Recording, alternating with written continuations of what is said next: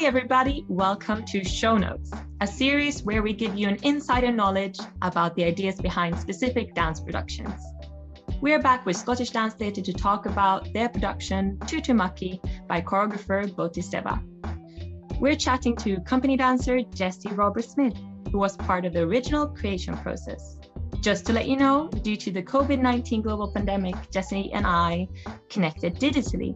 So please forgive any brief moments while we wait for the internet to catch up. Enjoy. Hi, Jessie. Hey. It's going to be so nice to talk to you about TuTuMucky today. Would you like to start off with describing the piece for us? Yeah, so TuTuMucky is an extremely uh, visceral and physical piece. Um, it's a mixture of ballet, hip hop, and contemporary movement sort of put together. And the atmosphere that the piece creates is something quite uh, dark and intense, um, and something that you can like totally lose yourself in as an audience member. Amazing.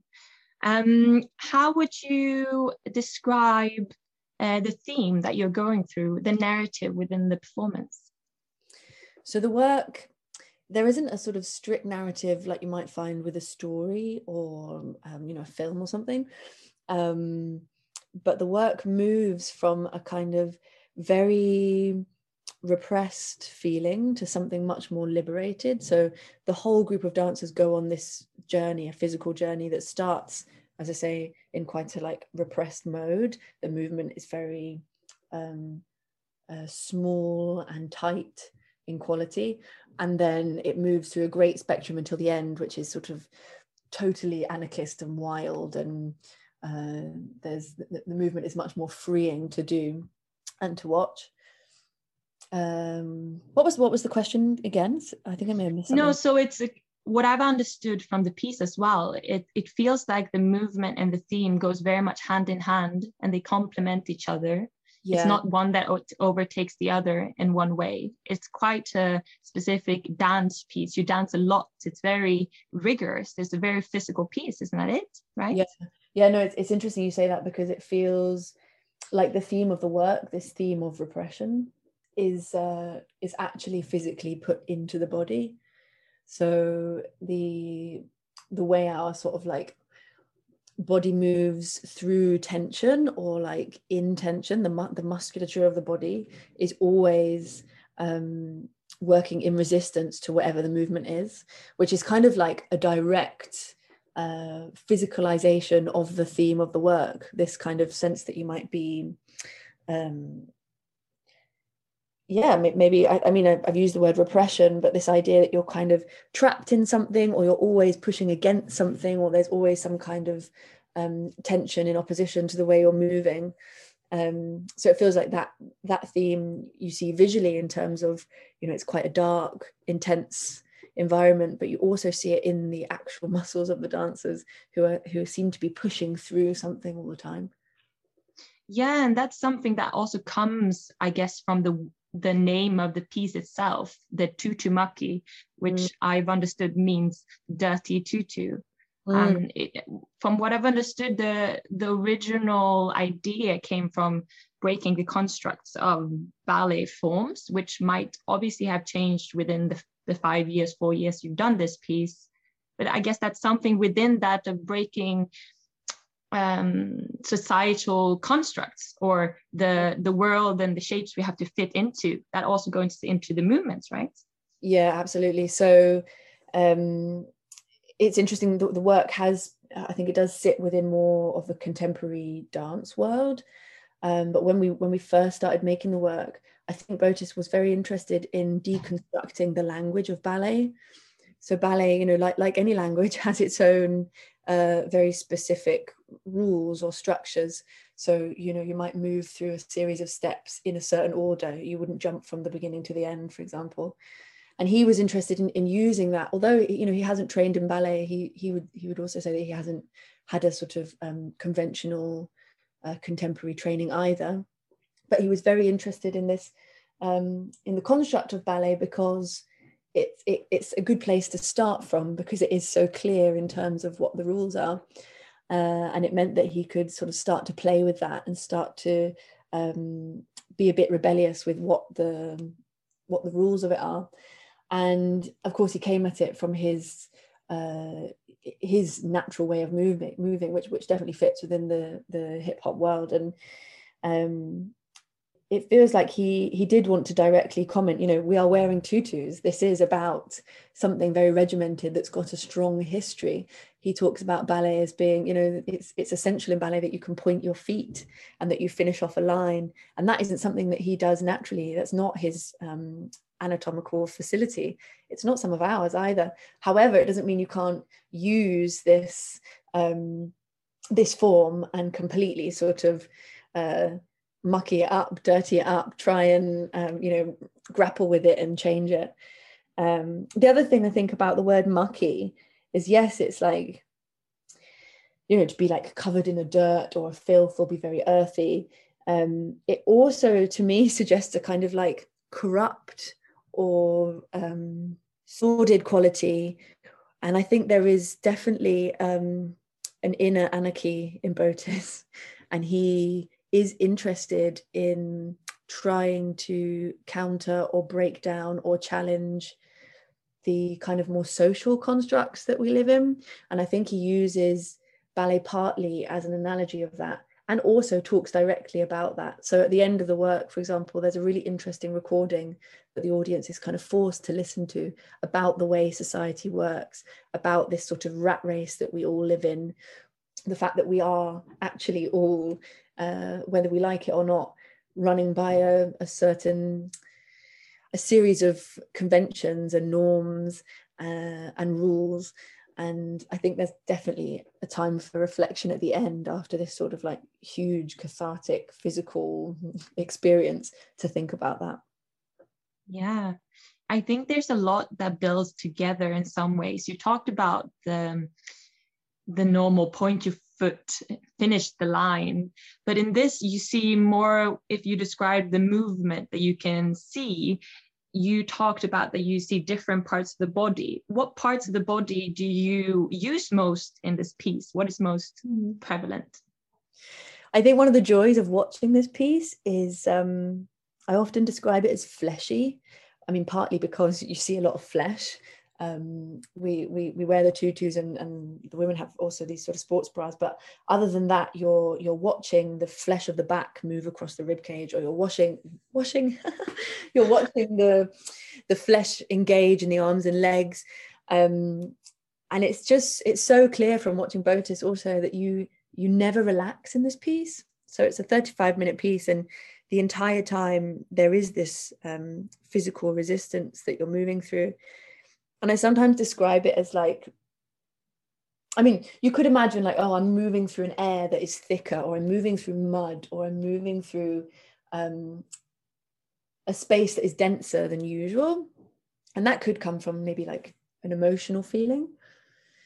But I think when we train and when we work with Botis on the piece, he talks a lot about this um, thickness actually below the skin so you could, I mean, you could try it now.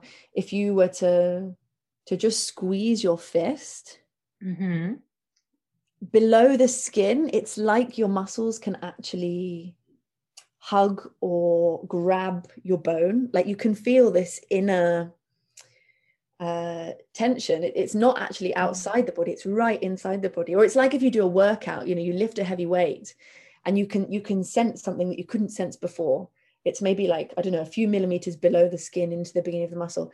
And that is always there. As dancers that's always at our disposal and we're always moving our skeleton through that layer of flesh. Um, and, yeah. and, when, and when we've worked with him it's, it's all about this the power that comes with that. You know if you if you squeeze your arm long enough you feel actually i could throw that with with quite a lot of power. I could throw a punch. Um and for me, yeah, it yeah. almost feels like this tension rides up into the rest of well, exactly. my yeah. arm, my shoulder, and my back. And I feel that there's something rooting me, and there's something that makes me connect, you know, maybe more from the deep. Deeper, yeah, yeah. Absolutely. And I that's something that I see also when I've seen the piece with you. You mm. described it as almost an animalistic way mm. when you see it you almost look like you almost look like animals mm. right Mm. And that derives something also from sounds, right? You use sounds quite a lot in the piece. Yeah, it's interesting. Botis has been back fairly recently as we've been restaging post COVID. And uh, yeah, we spent a bit of time just moving from sound or moving and allowing that to create sound. It's very important for him that you move from this place of um, connection to the ground. So he like drops his pelvis down and he says down, down, down. And through doing that physically, you get a kind of, I think I used the word visceral earlier, but this kind of like uh, deeper connection to the inside of your body. Um, and so you know if you if you're if you're like in a lunge or you're in a big squat and you and you suddenly put a lot of force into the ground you can actually create a kind of mm, uh, a kind of uh, change in the way your breath will come out of your body or if you're speaking the way your voice will come out. Um, so we spent quite a lot of time uh, allowing allowing breath and allowing um, quite sort of guttural sounds to come out. And we do we use we use those in the piece. It isn't like um, it isn't set. It's not like the material the choreography doesn't involve words or particular sounds. Um, but there's definitely all sorts of grunting and deep breathing and whooping um, that comes out when we're uh, engaged in this way of moving and also responding to one another um, it is it is totally a primitive piece to do. You you do come off feeling very animal. And you do i mean i think the the the joy of it as a performer is that you lose yourself slightly in it and you do sort of surpass this normal language speaking people level and get to a kind of um, purely physical inside out feeling yeah so there is this rawness that you very much see watching this piece and also for you dancers that are performing.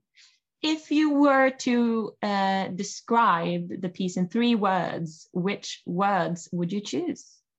Mm. this is a tricky one because i have like 10 so i'd need to select a few. We've used we've used some of the words already but um, certainly primitive um, I think it's also there's this resistance, uh, which whether that be like the physical tension of the body or uh, resisting another force, a force that could you know come from uh, some greater power or some hierarchy. And then the other word that I'd use is possessed. Uh, so there's this total domination of the mind that um, happens. And it's really important especially at the beginning of the piece that you sort of have already emptied out. You're you're being controlled by some other force some other power and that through through that comes a level of madness. Um, and as the piece develops and the material gets uh, more grounded more rough around the edges the more this kind of like questioning of where you are can come out and a, and a sort of yeah this, this madness or um, clowning against something that is incredibly challenging can uh, can be let out of the body. So yeah primitive resistant and possessed. Perfect. So to wrap it up what do you think an audience member takes with them from this performance? Mm, um, I've said before that it feels to me like the whole piece is a celebration, a celebration of connecting to our darker feelings. So um, I think a lot of time people come come to I mean, we, we, we come to the theatre to, to be challenged for sure, but but there is an element of sort of enjoyment or entertainment. And with this piece in particular, it feels to me that we as performers are allowed and encouraged to be angry and to let kind of inner fire out. And that as an audience member, that is quite powerful to feel. Um, but it's also perhaps quite inspiring to let that out in yourself or to to go there. Uh, I think we we all too too easily kind of try and push stuff under the carpet in order to get through our daily lives. And in a way, this whole piece is about uh, rebelling against that. Amazing. We really look forward to seeing this piece on stage. Uh, so be tuned and check out Scottish Dance Theatre's website and also Botis Seva for his other works. Thank you, Jesse. Thanks so much, Matilda. Thank you for listening to this episode of Show Notes on Head, Shoulders, Knees, and Pod. If you enjoy our content, then please subscribe on whatever platform you're listening to the show on. You can follow us on Facebook and Instagram at HSK Pod, and you can find more information and donate at hsk-pod.com to keep helping us make the podcast better. This episode was hosted by me, Matilda Bjärum, produced, edited, and social media support from Katie Daniel. Information on how to keep up with Scottish Dance Theatre will be in the episode description.